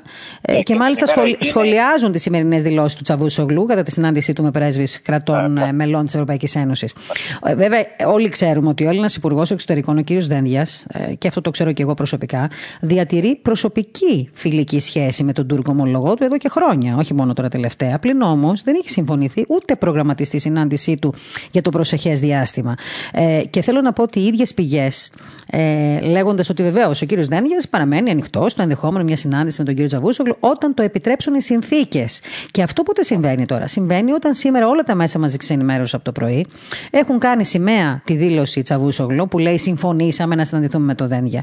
Και γιατί σας την έβαλα τώρα αυτή την, έτσι, την παρένθεση; Διότι η Τουρκία είναι γνωστή στα, στα επικοινωνιακά της παιχνίδια. Δηλαδή, όταν θέλει κάτι να γίνει πολύ ή όταν θέλει να γίνει πρώτο θέμα ή όταν θέλει να πραγματοποιήσει μια δράση της, μια επιθυμία της, συνήθως χρησιμοποιεί πάρα πολύ τον τύπο. Και για άλλη μια φορά το έκανε λοιπόν η Τουρκία αυτό το πράγμα. Είναι πολύ καλή η Τουρκία σε αυτά. Δηλαδή, εκεί που κατεβάζει ναι. ε, εφημερίδες, βάζεις φυλακή δημοσιογράφους, εκδότες κλπ. Με την ίδια ευκολία επικοινωνεί μια είδηση και την κάνει σημαία παντού μέχρι να δημιουργήσει θέμα. Και νομίζω ότι για άλλη μια φορά τα κατάφερε. Ακριβώς. Το κάνει αυτό κατά χώρο. Είναι γνωστό βεβαίως σε εμάς, όπως σας είπα. Και για να το πιάσω πάλι από εκεί που το είχαμε πει στην αρχή-αρχή, ε, όσοι νομίζουν ότι ε, συνομιλώντας με τους Τούρκους θα καταλήξουμε κάπου και θα πάρουν ένα τέλος πάντων από τα δικά μας ή δύο ή τρία και θα ηρεμήσουν, πλανώνται πλάνη τραν. Διότι οι παππούδες μας έλεγαν Τουρκονίδες, άσπρα θέλει. Τα άσπρα είναι τα, τα σημαίνια νομίσματα. Και αλωνίδες, κι άλλα θέλει.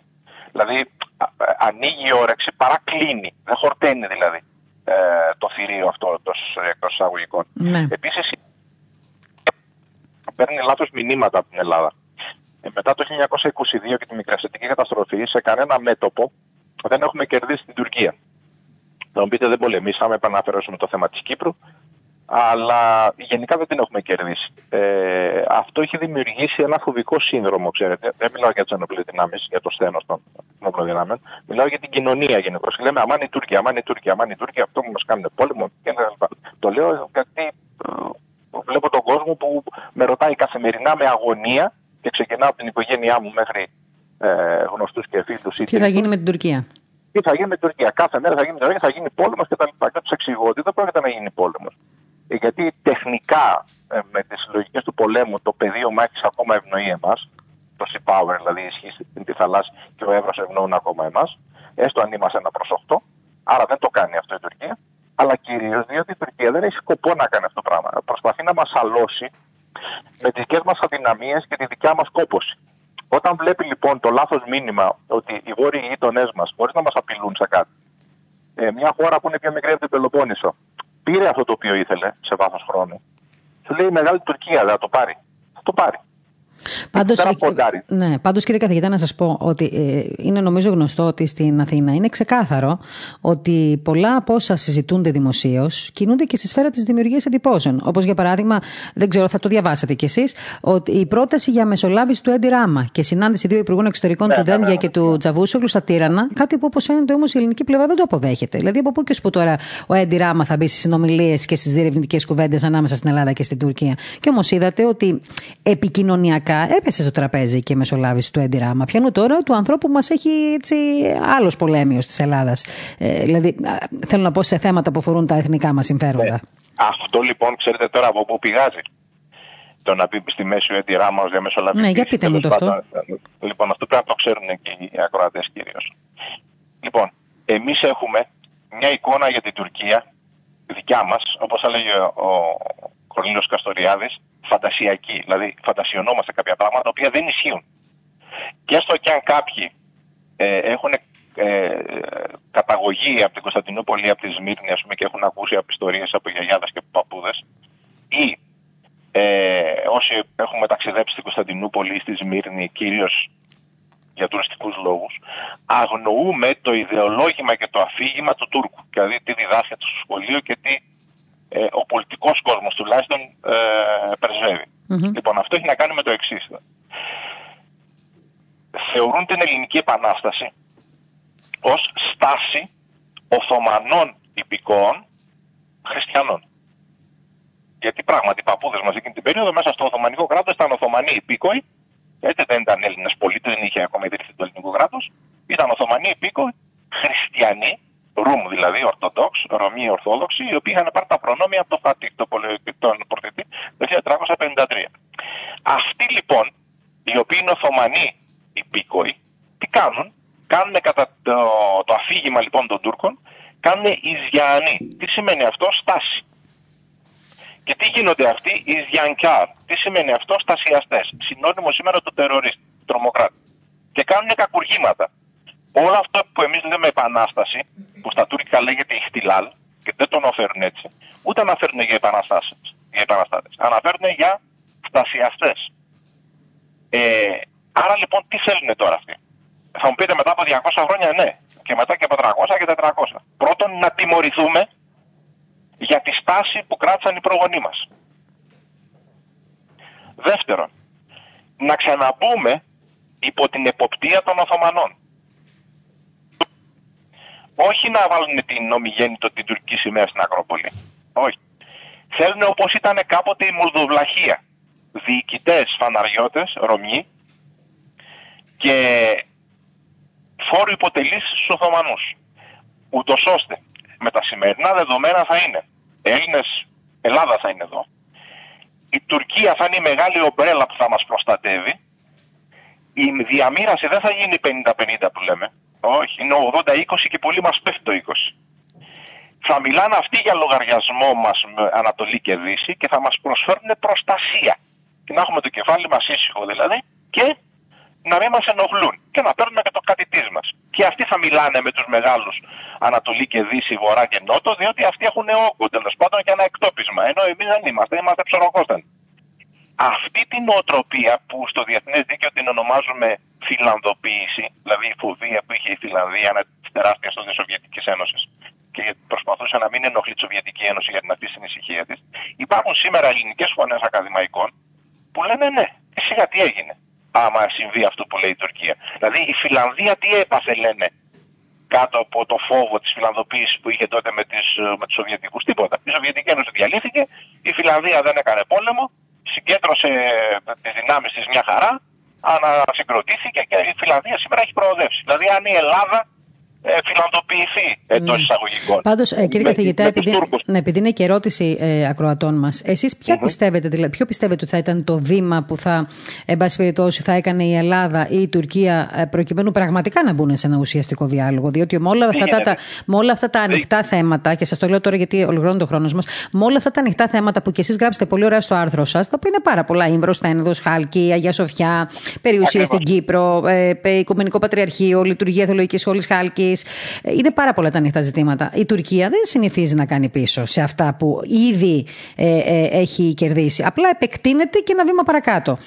Πώς λοιπόν είναι δυνατόν η Τουρκία με αυτή τη συνηθισμένη επεκτατική πολιτική να κάνει πίσω; Άρα, μήπως μιλάμε στο βρόντο τελικά, όχι εμείς, εννοώ, καταλάβατε. Μήπως οι διερευνητικές και οι διάλογοι αυτοί είναι στο βρόντο με μια χώρα η οποία έχει μια επεκτατική, επιθετική πολιτική απέναντί μας; Ακριβώς όπως το λέτε, έτσι στο βρόντο μιλάμε. Ε, δεν θα γίνει τίποτα εκτός και και άλλη μια φορά επαναχωρήσουμε εμείς.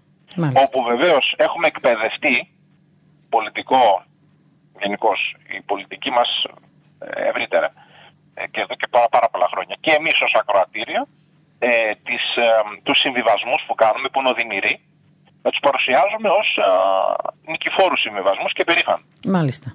Ενώ δεν είναι καθόλου έτσι. Μάλιστα. Τώρα να σας ρωτήσω κάτι πριν κλείσουμε και σα ευχαριστήσω. Πότε, αν τελικά, αν τελικά γίνει αυτή η συνάντηση ανάμεσα στους δύο υπουργούς εξωτερικών, όπως τουλάχιστον η επικαιρότητα μας έχει ε, δώσει ως είδηση.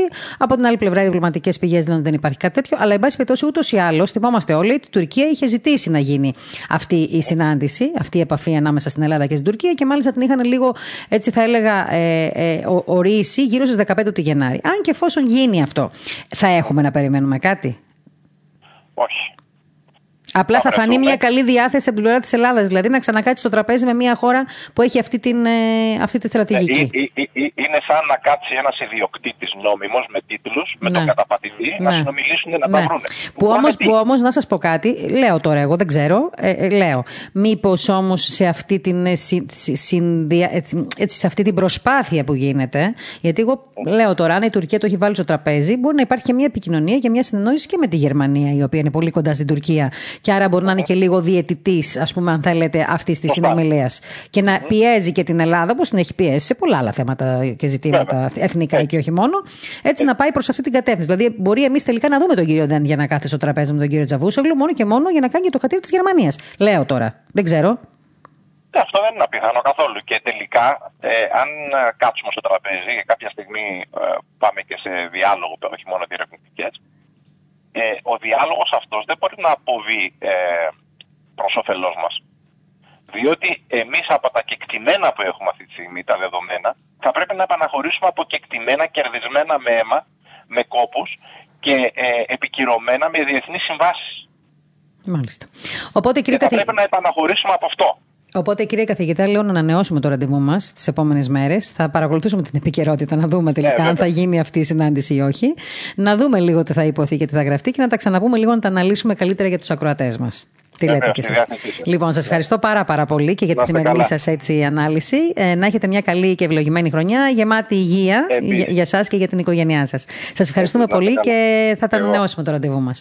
Λοιπόν, αν και η εκπομπή τώρα έχει φτάσει στο τέλος της, θα μου δώσετε δύο-τρία λεπτά, γιατί θέλω να πάμε στην Θεσσαλονίκη και να συναντήσουμε τον κύριο Κωνσταντινίδη Αντώνη, ε, τον αντιπρόεδρο της κρατικής ορχήστρα, όπω σας είπα, ε, δόκτωρα μουσικολογίας της Θεσσαλονίκης, ο οποίος ήταν μαθητής του μακαριστού ε, Χαριλάου Ταλιαδόρου όπου ξέρετε πολύ καλά ε, ότι ε, εχθές ε, έτσι ήταν μια δύσκολη μέρα για όλους όσους ήταν κοντά του όλα αυτά τα χρόνια και όχι μόνο για εκείνους αλλά και για την ψαλτική τέχνη. Και όπως πολύ ωραία έγραψε ο συντονιστής περιεχομένου ενότητας πολιτισμού στην Πεμπτουσία ο κύριος Βασίλης Χάδος, συνεργάτης μας σε ένα πολύ ωραίο άρθρο το οποίο μπορείτε να βρείτε στα πρωτοσέλιδα της Πεμπτουσίας ο τίτλος ήταν «Αν ξαναγραφτεί η ιστορία της Θεσσαλονίκης και ο Ταλιαδόρος λείπει από αυτή θα είναι μισή. Έτσι λοιπόν σήγησε χθες, όπως όλοι ξέρουμε, ο μεγάλος δάσκαλος της Σαλτικής, ο Χαρίλαος Ταλιαδόρος, ε, σήμερα ε, σε ηλικία 95 ετών, έτσι, ε, σήμερα ολοκληρώθηκε και τελέστηκε η εξόδιος ακολουθία. Ο Μακαριστός μετά από πολύμερη νοσηλεία στο 424 ε, στρατιωτικό νοσοκομείο εξαιτίας της προσβολής και θεραπείας του από τον κορονοϊό υπέστη λέω που του επέφερε πολυοργανική ανεπάρκεια και κατέληξε. Μπας περιπτώσει αυτή είναι η είδηση. Τώρα μην λέμε συνέχεια ότι πίσω από όλα βρίσκεται ο κορονοϊός. Ο άνθρωπος είχε υποκείμενα νοσήματα, είχε επιπλοκές εγώ δεν βάζω πια το χέρι μου, να ξέρετε, στη φωτιά ότι όλοι φεύγουν από κορονοϊό. Διότι όλοι έχουμε τις καταγγελίες και από ε, κοντινά μας πρόσωπα και από φίλους και γνωστούς και συγγενείς ότι σε πολλές από αυτές τις περιπτώσεις δεν υπήρχε θάνατος από κορονοϊό. Απλά για κάποιους λόγους που έχει συζητηθεί, αλλά τώρα δεν θέλω να κάνω το συνωμοσιολόγο, υπάρχει πάντα αυτή η καραμέλα του κορονοϊού. Λοιπόν, η εξόδιος ακολουθία λόγω των ιδιαίτερων συνθήκων εψάλλει ε, σήμερα, όπως σας είπα, στα νέα κημητήρια Θεσσαλονίκης.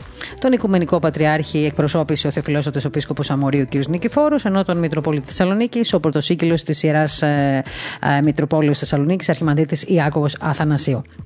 Είδαμε πολλά αφιερώματα αυτές τις μέρες και, ε, και στο Πρακτορείο Ορθοδοξία, αλλά κυρίως στην Πεμπτουσία, όπου πολλές φορές είχε φιλοξενήσει ε, αφιερώματα για τον ε, Χαρίλα Τολιαδόρο, ο οποίος ήταν και Θεσσαλονικιός. Εκεί έλαβε και τις εγκύκλειε σπουδές του και το πτυχίο των νομικών και των οικονομικών επιστημών.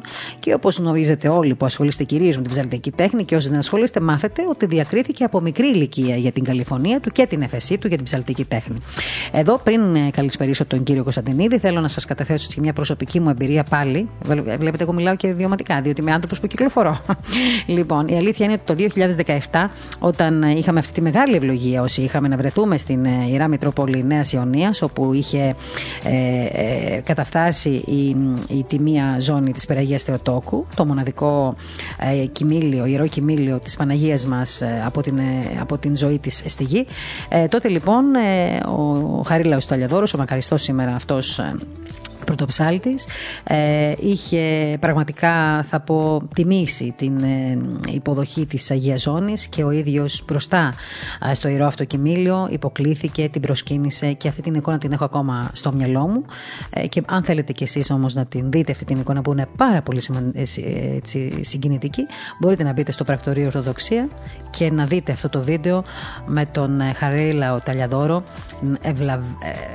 με μεγάλη ευλάβεια και μεγάλη έτσι, συγκίνηση και κατάνοιξη να βρίσκεται μπροστά από το, αυτο, από το ιερό αυτοκίνητο της Παναγίας μας. Τώρα, στη τηλεφωνική μας γραμμή έχουμε τον κύριο Κωνσταντινίδη Αντώνη. Σας ευχαριστώ πολύ, κυρία Κωνσταντινίδη, που είστε κοντά μας. Καλή χρονιά, ευλογημένη ε, και να πω καλό παράδεισο στον άνθρωπο που έφυγε. Είστε καλά; Ευχαριστούμε πολύ. Καλό εύχομαι και σε εσάς υγεία, σε εσάς τους ακροατές σας. Ναι, ε, είναι μια μεγάλη απώλεια για τον ε, πολιτισμό γενικότερα, για τον μουσικό μας πολιτισμό και η απώλεια αυτή του δασκάλου κλείνει οριστικά ένα μεγάλο κεφάλαιο στην ψαλτική τέχνη και ειδικότερα στην ψαλτική τέχνη της θεσσαλονικης η οποία καθόλου τον 20ο αιώνα υπήρξε προθήκη της ευζανής μουσικής με τους μεγάλους πρωτοψάλτες, τον Χρήσανθο, τον Θεοδοσόπουλο, τον Αθανάσιο Καραμάνη, τον Αθανάσιο Παναγιωτήδη και βέβαια τελευταίο από αυτή τη μεγάλη σειρά ε, τον Χαρίλα Ταλιαδόρο. Ο Χαρίλαος Ταλιαδόρος έψαλε από το 1952 στον Ιερό Καθεδρικό Ναό της Αγίας της του Θεού Σοφίας μέχρι πέρσι ε, τον Γενάρη του 2020 οπότε και τερμάτισε ε, μάλλον με κάποια αισθήματα πίκρα στην ε, καριέρα του, την πορεία του, τη διακονία του αναλογίου. Α, υπήρξε μια πολυσύνθετη πραγμα... Ε, προσωπικότητα που αφήνει ένα πολύ μεγάλο έργο έργο ως μελοποιός, ως δάσκαλος, ως χωράρχης, ως εκδότης και βέβαια μια χαρισματική προσωπικότητα που είχε όλα εκείνα τα, τα χαρακτηριστικά γνωρίσματα τα οποία συγκροτούν μια μουσική ιδιοφυΐα όπως θα λέγαμε μουσικολογικά δηλαδή ε, αξιοζήλευτη μνήμη, μεγάλη φαντασία, γνώση θεωρητική καλή και βέβαια μια αψεγάδιαστη τεχνική. Ήταν όλα αυτά τα στοιχεία για τα οποία οι Θεσσαλονικείς λάτρεψαν τον δικό τους χαρί ο οποίος ε, για 78 χρόνια, από το 1942, στον Άγιο Φανούριος, στον Άγιο Θεράποντα αρχικά και κατόπιν στην Αγία Σοφία, υπηρέτησε και έφρανε τις ψυχές τους ε, με ανεπανάληπτες α, ε, α, ακολουθίες, βαρύτιμης αξίας οι, οποία πολύ οι οποίες πολύ φοβάμαι δεν θα έχουμε ξανά την δυνατότητα να τις ε, χαρούμε και να ενωτιστούμε όλο εκείνο το ιδιαίτερο περιβάλλον. Ήταν μεγάλη απώλεια. Είναι μεγάλη απώλεια όχι μόνο για τη Θεσσαλονίκη, αλλά γενικότερα για την ε, ψαλτική τέχνη. Αλλά θέλω να πω και για τους νέους που ήταν κοντά του. Είναι, νομίζω, ήταν ένας άνθρωπος ο οποίος ε, είχε πραγματικά εμπνεύσει ε, πολύ τους νέους. Έτσι δεν είναι, για την ψαλτική τέχνη. είχε και ένα ήθος. Δεν ήταν μόνο ταλαντούχος. Δεν είχε αυτή την, έτσι, αυτή την βιωματική ε, άβρα της ψαλτικής τέχνης που τον περιέβαλε, αλλά είχε και το χάρισμα να εμπνέει τους γύρω, τους γύρω του. Να εμπνέει τους γύρω, του, τους γύρω του, αλλά και να αντλεί δυνάμεις από τους νέους ανθρώπους. Δίδαξε ψηρά ετών στο Αριστοτέλειο Πανεπιστήμιο, στη σχολή της ε, Ζανής Μουσικής της Ιεράς Μητρόπολης Θεσσαλονίκης, την οποία και διεύθυνε μέχρι το 2004 και βέβαια δίδαξε βιωματικά στο αναλόγιο με τη στάση του. Εγώ είχα την χαρά επί περίπου 14 χρόνια να σταθώ δίπλα του, είχαμε μια ιδιαίτερη σχέση, στενή και γνωρίζω όλη αυτή τη μεγάλη προσφορά αλλά και την χαρισματική προσωπικότητα του Χαριλάου Ταλιαδόρου. Ε, θα ήθελα κύριε Κωνσταντινίδη να σας ρωτήσω το εξής. Ε, θεωρείτε τέτοιοι άνθρωποι ε, όταν φεύγουν αλλά που έχουν όμως γράψει μια πολύ μεγάλη ιστορία όπως είχε γράψει και ο Χαριλάος Ταλιαδόρος. Όταν φεύγουν, λέτε βέβαια, λέμε συνήθως ότι ε, το κενό είναι δύσκολο να αναπληρωθεί. Αλλά εγώ νομίζω ότι πάντα αυτοί οι άνθρωποι κάτι αφήνουν πίσω τους. Ε, υπάρχει μια παρακαταθήκη και δεν μιλάω μόνο παρακαταθήκη των όσων έτσι, ο ίδιος ε, είχε παράξει ή τον, τον έχουμε σε χιλιάδες βίντεο, τον ακούμε σε πάρα πολλά βίντεο. Ε, όμως σίγουρα θα αφήσει και κάποιους ανθρώπους που κάτι θα είχαν πάρει από εκείνον οι οποίοι μπορεί να το εξελίξουν. Εγώ τώρα όμως θέλω να ρωτήσω εσάς, εσείς τι έχετε κρατήσει κυρίως από αυτόν τον άνθρωπο; Δηλαδή τι θα, το, τι θα κρατήσει σαν παρακαταθήκη μέσα σας από αυτόν τον άνθρωπο; Αυτό είναι μια πολύ δύσκολη ερώτηση γιατί. ίσως και λίγο προσωπική, αλλά καμιά φορά από αυτές τις ερωτήσεις ναι, μπαίνει μια σφραγίδα. μόνο ένα το στοιχείο. Η αλήθεια είναι ότι ο Χαρίλος Σαλιαδόρος ε, στη διδακτική του πορεία έχει αφήσει ε, πολλούς πλέον οφικιάλους μαθητές, mm-hmm. ε, διακεκριμένους πρωτοψάλτες, εκπαιδευτικούς και μουσικούς σε όλες τις βαθμίδες. Ε, προσωπικά κρατώ το όλον το πρόσωπο, αυτά τα οποία είχα τη δυνατότητα να ζήσω κοντά του επί 25 χρόνια. Μάλιστα. Εγώ θέλω να σας ευχηθώ να είστε καλά να τον θυμάστε και εσείς και εμείς και όλοι μας ε, και βεβαίως μακάρι να βγαίνουν έτσι μία φορά, δεν ξέρω να πω στα πόσα χρόνια, άνθρωποι σαν τον Χαρίλα Ταλιαδόρο. Σας ευχαριστώ πολύ. Να είστε καλά. Σας ευχαριστώ πολύ και καλή συνέχεια. Ήταν λοιπόν ο κύριος Κωνσταντινίδης Αντώνης, όπως σας είπα, αντιπρόεδρος κρατικής ορχήστρας, ε, δόκτωρας μουσικολογίας Θεσσαλονίκης και μαθητής του μακαριστού Χάρη Λαουταλιαδόρου.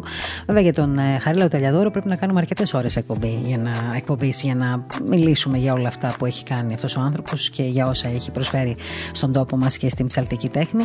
Όμως ε, για τέτοια πρόσωπα, για τέτοιες προσωπικότητες, να είστε συντονισμένοι με τα μέσα μαζικής ενημέρωσης του Ινστιτούτου Αγιο Μάξιμος Ογρεκό, γιατί πολύ σύντομα όπως σας είπα όταν η τηλεόρασή μας ε, θα είναι έτσι έτοιμη για όλους σας εκεί θα παρακολουθήσετε για αυτές τις προσωπικότητες πολύ μεγάλα αφιερώματα και θα μπορείτε και να δείτε και να ακούσετε ντοκουμέντα και στοιχεία από, από τις ζωές και την ε, δραστηριότητα και την βιωματική εμπειρία τέτοιων ανθρώπων.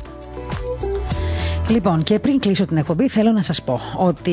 και αυτό βέβαια να το έχετε στο νου σας όλοι, διότι τα πράγματα είναι δύσκολα. Σε κλειό κακοκαιρία σε όλη η χώρα. Έρχονται καταιγίδες, χαλάζει, πτώση θερμοκρασίας. Αυτή η ραγδαία επιδείνωση του καιρού με ισχυρές βροχές, καταιγίδες, όπως σας είπα. Αυτό ουσιαστικά προβλέπει για τις επόμενες ώρες η Εθνική Μετεωρολογική Υπηρεσία. Ο υδράργυρος μάλιστα θα πέσει λίγο και τους 15 βαθμούς. Αυτή την ώρα, από ό,τι βλέπω εδώ και μου γράφουν, λοιπόν, ε, ε, οι βροχές, καταιγίδες, λέει, στα νότια θαλάσσια τμήματα, ε, χιονοπτώσεις. Αυτή την ώρα μας λένε βρέχει καταρακτοδός στην Ζαγορά Πηλίου. Μακάρι να ήμασταν εκεί. Στην Κασανδρία Χαλκιδικής, εδώ, Μακεδονία. Φωτογραφίες δεν μπορώ να δείξω στο ραδιόφωνο, με συγχωρείτε. Αυτές να τις στείλετε στο πρακτορείο να τις δημοσιεύσουν. Λοιπόν, στη Μακεδονία, στη Θράκη, ε, Μεγαλόπολη, ε, χαμός, Στερά Ελλάδα. Λοιπόν, και εδώ ένας Κροατή μας λέει: Ισχυρές βροχές έχουμε στο Καρπενήσι. Όμως εδώ πραγματικά λόγω της κατάστασης και είμαστε κλεισμένοι και στα σπίτια μας, τουλάχιστον έχουμε λίγα ξύλα να ρίξουμε στο τζάκι μας και να ζεσταθούμε. Σας ευχόμαστε λίγη χρόνια πολλά. Ευχαριστούμε λοιπόν και το Καρπενήσι που μας εύχεται χρόνια πολλά και να μας ανάψουν ένα κερίκι εκεί στην Παναγία την Προυσιώτησα. Δεν έχω αξιωθεί ακόμα να πάω και θέλω πολλά χρόνια. Εύχομαι κάποια στιγμή να το καταφέρω. Λοιπόν, σας ευχαριστούμε πάρα πολύ που ήσασταν κοντά μας σήμερα σε αυτή την πρώτη εκπομπή του 2021. Να μας συγχωρείτε ε, έτσι, εσείς που μπορεί να σας ε, στεναχωρούμε καμιά φορά με αυτά που λέμε, αλλά εγώ είμαι λίγο αυθόρμητη και θέλω να λέω τη γνώμη μου και παίρνω και την ευθύνη των λεγόμενων μου και των πραξιών μου και των γραφόμενων μου. Εδώ είμαστε μια δημοκρατική εκπομπή που μπορούμε να μιλάμε όλοι άνετα. Εγώ να ξέρετε ότι μου στέλνετε από, αφού είπα από το 2021 θα ε, κάνω πραγματικότητα αυτό που είχα πει από πριν, ότι πάντα ε, θα διαβάζουμε κάποια, κάποια μηνύματά σας. Καλά, κακά θα τα λέμε εμείς, μην ανησυχείτε και να μας κρίνετε ακόμα κιόλας αν χρειάζεται, δεν πειράζει.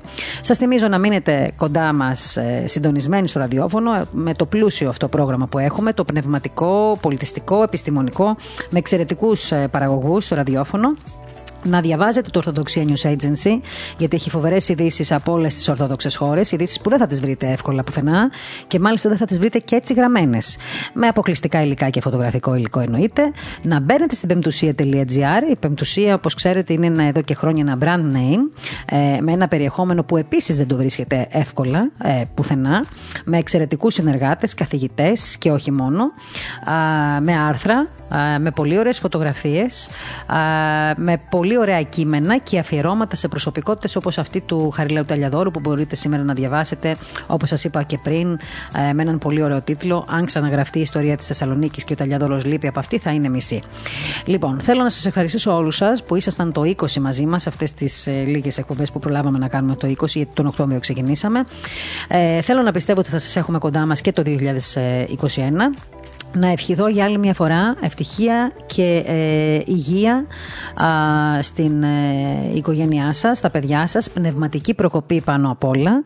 Και να ευχαριστήσω πολύ τους συνεργάτες του ραδιοφώνου, ε, τους συνεργάτες του Orthodox News Agency, τους συνεργάτες της πεμπτουσίας.gr, τους συνεργάτες του βίντεο για την, για την Πεμπτουσία TV, για την τηλεόραση που θα ξεκινήσει σε λίγο καιρό, που όλο αυτό το διάστημα, ακόμα και τις, ε, την περίοδο των εορτών, ήταν ε, όλοι με αυταπάνες που σας έχω πει πάντα, εδώ στο Ινστιτούτο Άγιος Μάξιμος Ογρεκός, παλεύοντας για να δημιουργήσουν ένα καλό ε, ποιοτικό και δυνατό περιεχόμενο, το οποίο θα σας προσφέρουμε σε πολύ λίγο καιρό, ε, σύντομα δηλαδή, και για το οποίο θα σας ενημερώνουμε. Σας ευχαριστούμε πάρα πολύ και επειδή με ρωτήσατε πριν και μάλλον σας είπα λάθος ημερομηνία, δεν θυμάμαι νομίζω από την Αυστραλία με ρωτήσατε, σας το λέω, η σύναξη νέων θα πραγματο... με το γέροντα Εφραίμ το Βατοπεδινό ε, θα πραγματοποιηθεί 21 Πρώτου στις 7.30 το απόγευμα από το διαδικτυακό περιοδικό Πεμπτουσία.